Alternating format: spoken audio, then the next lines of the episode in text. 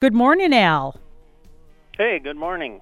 How are things It's, over uh, in Hartland? It's uh, cold, but I'm sitting here having a nice hot cup of PG's Tips tea in a Cottonwood River Restoration Project cup. So life doesn't get any better than that. It's just a it's a good day, and uh, went outside and took the mail down and did some things out there. I got a little feed in a bird feeder, and it's um, it's cold, but it's it's not unpleasant. So there's no wind blowing me away or any nasty things other than the temperature. The four below the other day was maybe a little much this early, but I, I I probably told folks this, but when uh, I left Alaska, it was 49 degrees, and when I got home here, it was 10. Oofda. So 39 degree difference in that one uh, one day of traveling. So it was uh, that just doesn't seem right, but uh, I should get used to it. It's kind of that way every year.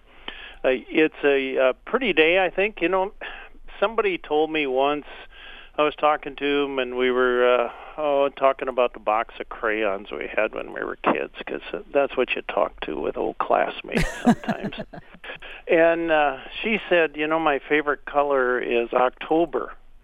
And I I thought, what a great thing. And November, I would have to say, probably isn't the favorite color of many. I know some people just love the brown and well, I look out here and it's brown and white pretty much.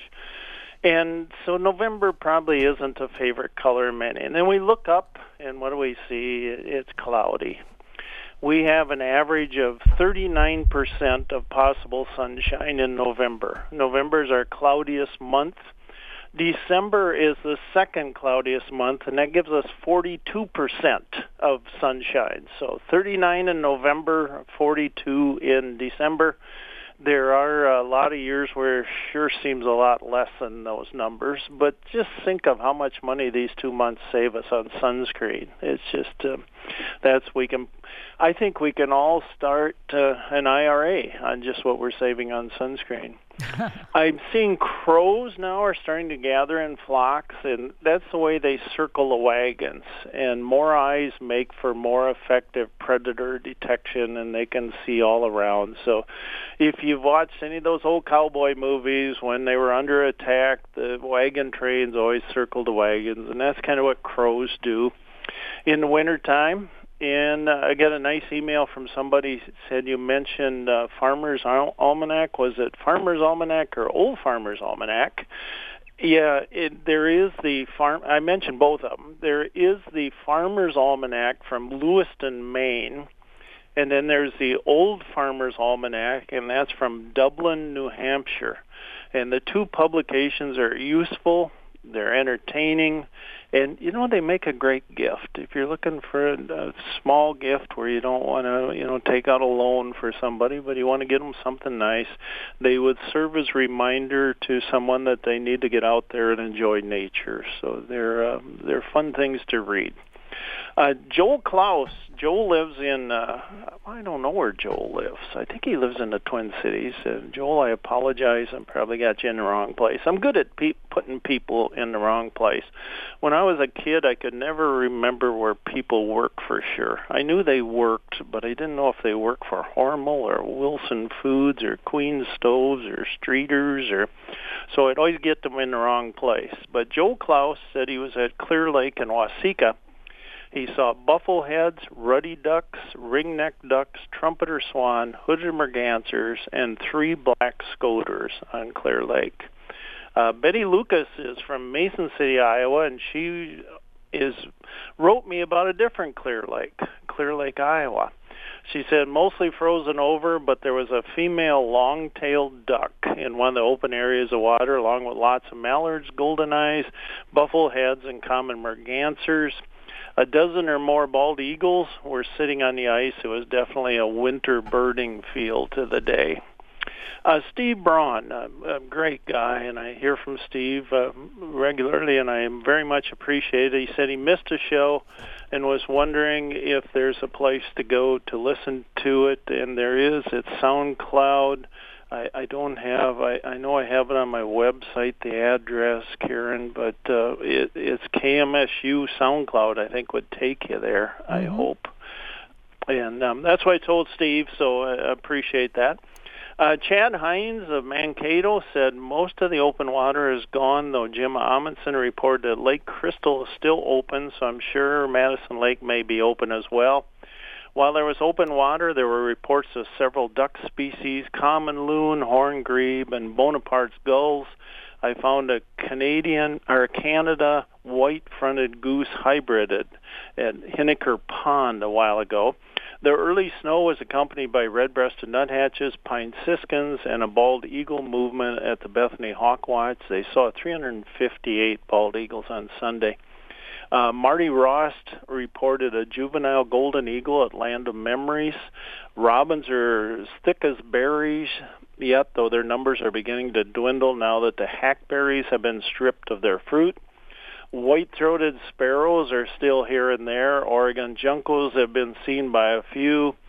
Uh, I've had a chipping sparrow. This is Chad Hines again. I've had a chipping sparrow prior to the last snow, and I even had three fox sparrows along the Judson Bottom Road yesterday. Golden crown kinglets are still being seen here and there, and I even had a ruby crown kinglet on Bethany's campus last Tuesday. A pair of Carolina wrens is being seen near the trestle at the rear of Rasmussen Woods along the boardwalk. Be patient as they are not often visible. They were most recently seen last Wednesday. Merlins, oh, about the Carolina Wrens again on my website. I have a photo of the Carolina Wrens. I I think they're just beautiful birds, and they just um, they sing. Um, they make noise. I shouldn't say noise. It's a beautiful noise. They're very vocal. Uh, Merlins are still, this back to Chad Hines, Merlins are still being seen here and there, and I have had two Richardsons in the last 10 days at various locations in the Minnesota River Valley. The Christmas bird count is scheduled for the 22nd of December. Please let me know if you plan to participate this year. If anybody uh, would like to or would like more information, uh, get a hold of me and I can uh, hook you up with Chad there, and he can tell you what's going on. Uh, Bruce McKee of Mason City said a varied thrush under the feeders this afternoon at the Lime Creek Nature Center at the Cerro Gordo County Conservation. So, uh, yeah, they're really beautiful birds, and we've had one. If I remember right, I believe TJ Tom Jessen had one in Madelia a, a few years ago. So they're really neat birds, and very often they do hang around uh, for a long time when they're uh, seen at this time of year. Um, you know, the other day, I've, uh, as I've mentioned many times, I was in uh, another state. I was in Alaska, and the road I was driving on was tucked between mountains and and a river, and it twisted towards road construction. Yeah, there was yeah, there were pilot cars, and you had to wait for the person holding the sign, and but it twisted towards this road construction, and bald eagles feeding upon spawned out chum salmon. And this natural phenomenon is responsible for five miles of open water during the freezing months, and it's called an alluvial fan reservoir. And water there remains 10 to 20 degrees warmer than surrounding water. And the warmer water, it, it like percolates into the Chilkat River, and it's near Haines, Alaska, and keeps it from freezing. In 1917, it was amazing to see all these people come to look at bald eagles because in 1917, the Territorial Council initiated a bounty on bald eagles in Alaska, blamed for having a negative effect upon the salmon industry. And it began at one dollar per pair of feet, and the bounty was later raised to two dollars. And by the time the bounty was discontinued in 1953, over 128,000 eagles had been shot and killed. And when Alaska achieved statehood in 1959, the bald eagle became protected under the Bald Eagle Protection Act of 1940. And as I stood there watching, there was a lone bird against the sky, and so I, I my binoculars went up, and it was a raven flying over, and then he'd fly back this way, just like he knew something was going to happen. And I believe he did, because ravens are they're incredibly smart. And all of a sudden, the bald eagle went down and plucked a merganser from the water filled with salmon and and I didn't see it um, everybody else had to tell me about it cuz uh, well I was watching a raven I guess and and people took videos of it and this eagle had apparently grown weary of eating salmon and just decided to have a fish eating duck instead and it reminds me of the Lewis and Clark, uh, America's great epic adventure, when they were out west. Well, they were always out west, I guess, but they uh, they oh, I'm forgetting the name of the Native American tribe, but they came there to get food, and the natives talked to them about all the salmon available, and well, what the uh, the fellows from the Lewis and Clark expedition, they opted for dog instead. I guess they were sick of salmon too. So they had dog. They like dog. They like beaver tail. They love buffalo tongue and all these things that you can get at pretty much every fast food restaurant. No, I don't think you can get to any of them. It's it's surprising. These poor guys, if they're around today, I don't know where they go eat. They just can't find any of those things they like. But they didn't want salmon. But this, They you know, this is a, things. I was going to say this is the kind of thing that happens after Thanksgiving, after you're so, so sick of of turkey sandwich, turkey soup, turkey hot dish, turkey whatever for after all the leftovers, and then you just want anything but turkey. That'll happen at the end of the week. It certainly will, and I I've spent some time with some friends from Georgia, and they were talking about she wanted to get home. She had a a favorite dressing recipe that she was going to prepare, and I said, "You mean stuffing?" And uh, boy, she didn't. She meant dressing. They, I guess they don't have stuffing, so it's dressing there. She said, and I said, "Well, we're we're stuffing." Well, do you know what I the difference is, dressing- do, Al? Because the diff- stuffing is in the turkey and the dressing is on the side. That's what I was going to say. Dressing to me is something you put on something after Yeah. you get it going, maybe. And but she is talking about dressing, and it, it's stuffing is what she's talking about there. Ah. So apparently they just refer to it differently. I, you know, I don't know. I I like stuffing. I like, but I like the gravy on it better. I have a friend that says stuffing is what you eat when you run out of mashed potatoes and gravy. So uh, maybe that's. I'm kind of in that camp. Boy, I love mashed potatoes and gravy. We all have that one thing at Thanksgiving that we just, oh man, we want to get it. I love that, and what we call Swedish rice is cooked rice with maybe uh, sugar and cinnamon on it, and oh, I just, uh, I love those things. Well, you mentioned the rice thing. You know what my mom used to make? It was called glorified rice. Is that similar? Because glorified rice was was rice, and then you mixed whipped cream with it and sugar, and then maraschino cherries and pineapple, and, and they mixed it all up, and it was cool, cold. Did- Is that what you you've had too? Because that was no, really but it's really I like good. that too. Yeah, it's Yeah. super good. And anything with a maraschino cherry Yes. on it is oh man i i used to mom would get the maraschino cherries from Sibbert's cardinal grocery store and she put them in the refrigerator and i'd pick them off one at a time I used to do of that, too. Me too. um, they were so good. And then mom says, "Well, we're going to have, you know, uh, some kind of tapioca or something." And we'd have maraschino cherries on them, but somehow they all disappeared. Yes. I don't know, and evaporated in the refrigerator. And I, I looked, I looked around at everybody else, saying, "Well, who who did, Who did that? I, I think they all knew. I get um, this uh, question every year, and I, I appreciate it. Somebody was in a um, a large um, supermarket in the area, and they saw this basket of uh, uh, oh, I, I don't know what they call it there. There's I think I saw a sign once said ugly fruit, but there actually is a fruit called the ugly fruit, which is completely different. But these were hedge apples, and they're uh, oh, they're yellow green grapefruit size fruits. And the sign said that they will repel spiders. You can put them down in your basement, and you no longer have to worry about spiders. Well, there's other names for these. I think the most common name is Osage oranges, uh, involving because they were found in the area where the Osage w- lived. Uh, but also hedge balls, hedge apples, horse apples, green brains, monkey balls, mock oranges. They just have all these different names. And the hedge apple tree is related to the mulberry, and it has several names itself, again, which Osage orange or Bois d'Arc and some other ones of the tree. But early settlers found the Osage orange useful because of its thorny branches. It was planted as a living fence that made an effective barrier for livestock.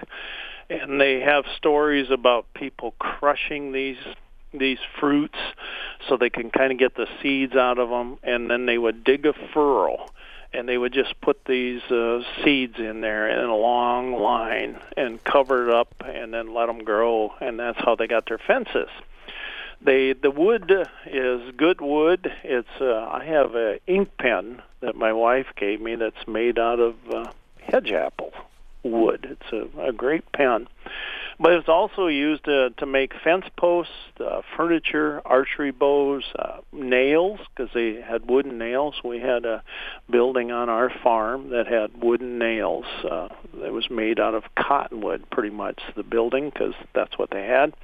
And then also the uh, hedge apples were used for firewood, of course. But do they repel spiders? Uh, I have seen uh, things where it says they will not only repel spiders, they will repel insects and they will repel mice. Because let's face it, we all want to get rid of mice in our basement. They just they move in and they're like bad relatives. They never leave and they bring more kids in and more family shows up. It's like uh, Chevy Chase with uh, some of his relatives and uh, like Christmas Vacation and some of those stories. But these fruits of the hedge apples are sold in supermarkets for that purpose. But Iowa State, oh, I love Iowa State because they're always researching stuff. They got people working on everything pretty much there is down there, I think. Iowa State researchers extracted compounds from the hedge apples. And the good news is they were found to repel insects when concentrated. So that's good. We said, boy, this stuff does work. However, the scientists reported that the natural concentrations of compounds in hedge apples were too low to be an effective repellent. So they work, but there's not enough there for mm-hmm. them to work. And I've tromped around fallen hedge apples in the companies of spiders and insects many times. And they've been walking over the hedge apples, and I saw no spider go eek and uh, hightail it out of there. I think hedge apples do repel if you throw them at the spiders. Uh, that'd be the only way they're going to work. And I wish they did work. It'd be so cool if something like that worked. But it's like most things like that, they don't work. And uh, they're not the most attractive thing to have around either. These hedge apples, they're they're just like I say, they're kind of a a yellow green grapefruit size, kind of lumpy, and it just um, yeah, not a not attractive thing to have around. Well, do mothballs work? Because that's another smelly thing that I mean, certainly repelling to me. It's kind of like a deer stuff you spray for deers. Does it really work? And some people say it does, and some people say it doesn't. So I guess it's all on who who experiences it. It does, and I sometimes think it's. Uh, oh, we put stuff out and all of a sudden we don't see what was there, and we say, boy, that works. It might just be uh, coincidental too that uh, if we've had a raccoon that's been bothering him. I know somebody was telling me the other day they put out peppermint spray mm-hmm. to get rid of raccoons, but you know, I'm sure after Christmas, when everybody throws out their peppermint candy, if there's still raccoons out and about and going, they will love to eat that peppermint candy. I can't imagine them being repelled by peppermint.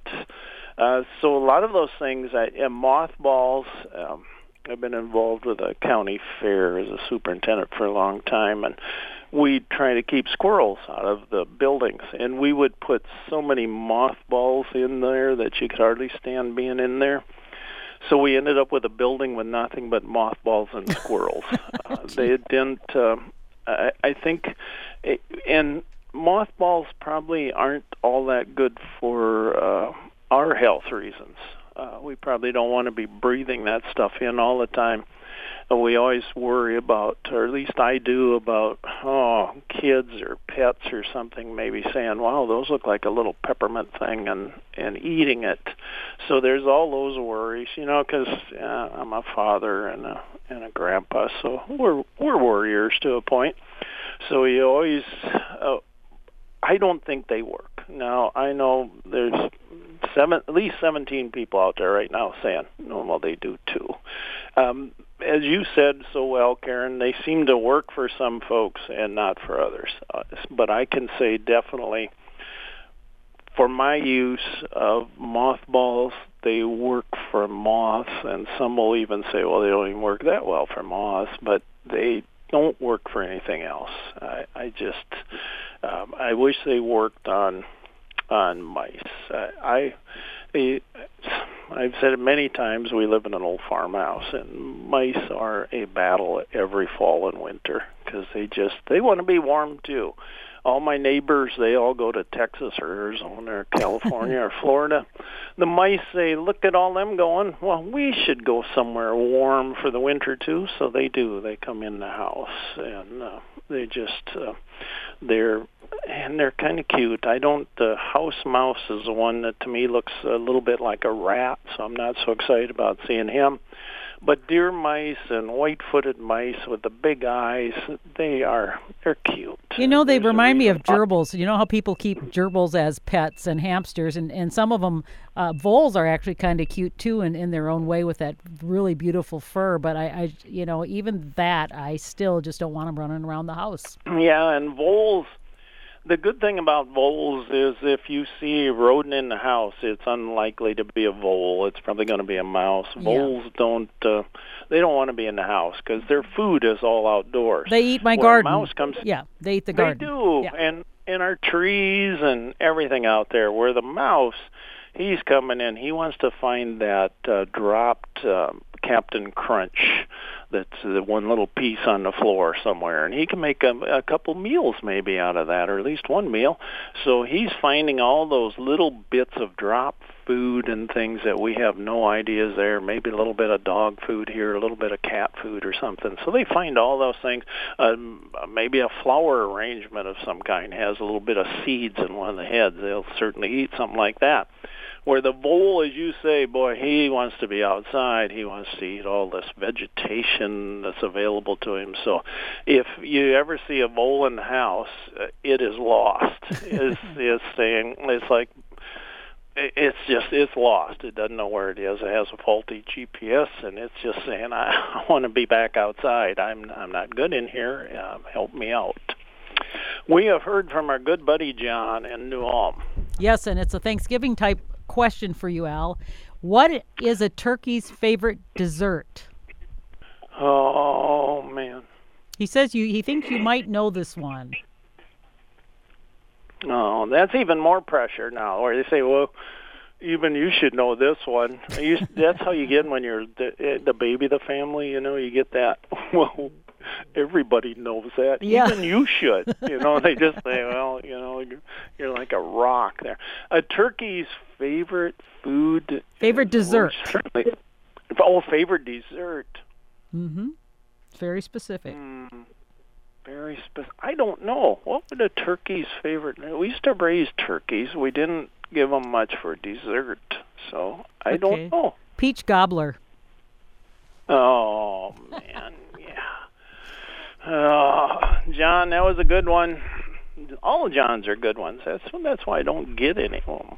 I still, you know, I get a couple right each year, and that's what keeps me going. Is things like that because it gives you hope, and that's as we enter this time of year, you know, and I'm thankful for everybody and everything. It's it's nice to have hope. And before I forget, I do want to wish everybody a happy Thanksgiving. And uh, uh, a friend of mine, uh, Bob Perks, who's a writer, his uh, kind of um, the tagline that he's noted for is "I wish you enough," and I think that's just a great thing. Where we all have we all have enough, And if you're not getting enough, you should come to the cafe where the food chain is missing a few links. The special is always a Heimlich maneuver, and gravy is considered a beverage. And now featuring authentic leftovers with less hair in the food and real cup holders where grease is good and none of the food smells like feet. Well, hardly any. I uh, I was in a large home improvement store. I was like that vole being in the house. I was wandering around. I wasn't meandering. I think I was wandering like Moses. Uh, it's a huge store. I can't even describe. I can't see one end of it. I just wandered around. And I was in search of something I needed. But I'd been there so long, I'd forgotten what I was looking for. And I saw a couple of house sparrows were shopping there too. So I thought, I will follow them. That's probably a sign right there. I should follow those sparrows. And they flew down a long aisle and then they took a right turn into the bird feeding department. Then I remembered, but that wasn't where I needed to be. I thanked them for the suggestion, wished them well. They chirped happily, as they tend to do this time of year, and all times, I guess life isn't all rainbows and pony rides. Stores and life can be difficult to navigate. I was I was taking a hot shower the other day, singing silently for the good of all mankind, and the temperature was just right. Just think about your perfect shower. Boy, I find a temperature I like, and I stick with it. And maybe too long. Maybe when I get the right temperature, I don't want to come out of that shower. It just feels so good our shower is downstairs. Meanwhile, my wife used the hot water upstairs. Uh, you don't do that in an old farmhouse. Ice cubes came from the shower head. My singing stopped being silent. I may have yodeled. My wife claimed it was an accident. I'm thankful for any surprise that doesn't necessitate a clinic visit. So I hope you all have the very best of surprises this Thanksgiving. Remember Hartland as well. We're driving past. Thanks for uh, thanks for listening to me. I appreciate that very much. Uh, do something wild today. Get out there and look at a bird. Karen, as always, I've enjoyed your company. I have to ask, how many years have you been on KMSU? I started here in 2005. I believe it was January 6, 2005. That's um. How that's many years is that's That's been a while. Yeah. Wait. Uh, Thirteen or so. Yeah. Yeah. So you know, and I started at MSU here in 1998. So that means I've been at MSU working here about 20 years, and uh, of those, uh, I've been here at KMSU since 2005. So. Um, yeah, this has been kind of my home, the university. It's a great place to work and a great place to be with some great, great people. And of course, we got Gully and all the, the crew here at KMSU, which are amazing people, and all our volunteers like you. You're you. How long have you been on KMSU? I should ask. I think 47 years, although it it might be longer. I have no idea. I think it's at least 30 something because it, hasn't it been? Did you start back when? Because Barb Lamson has been here over 30 years, I'm sure. We don't know exactly, but uh, and Herb Kroon too. But have you been on as long as them? I have no. Uh, no knowledge. I, I feel like I'm in the witness box. You know, I have no recollection of that date. And then guys say, "Are you telling me you don't remember this?" You know, and uh, poor MSU, they're going to be. They have one of my family as a uh, a student there, and now next year they'll be getting a second one. Wait, so, what? So what is who, who's here already as a student? Uh, Bailey. And why is and that? I a she or he? That is a he. Why yeah, is he not problem? Why is he not um, working at KMSU? I, you know, I have no idea. I think he's off saving the world in some ah. way. Oh. That at least that's what we hope. You know, he's a, he's a great young man. And then next year, I've got a granddaughter, Joey, will be going there. She's going to play basketball for MSU. So Wonderful. Well, we thank Al. I'm very thankful for you and and Gail and all that you've done for KMSU and just being a great guy. Thank you so much and happy Thanksgiving. happy Thanksgiving to you and yours. All right. Bye bye, Al. Bye bye.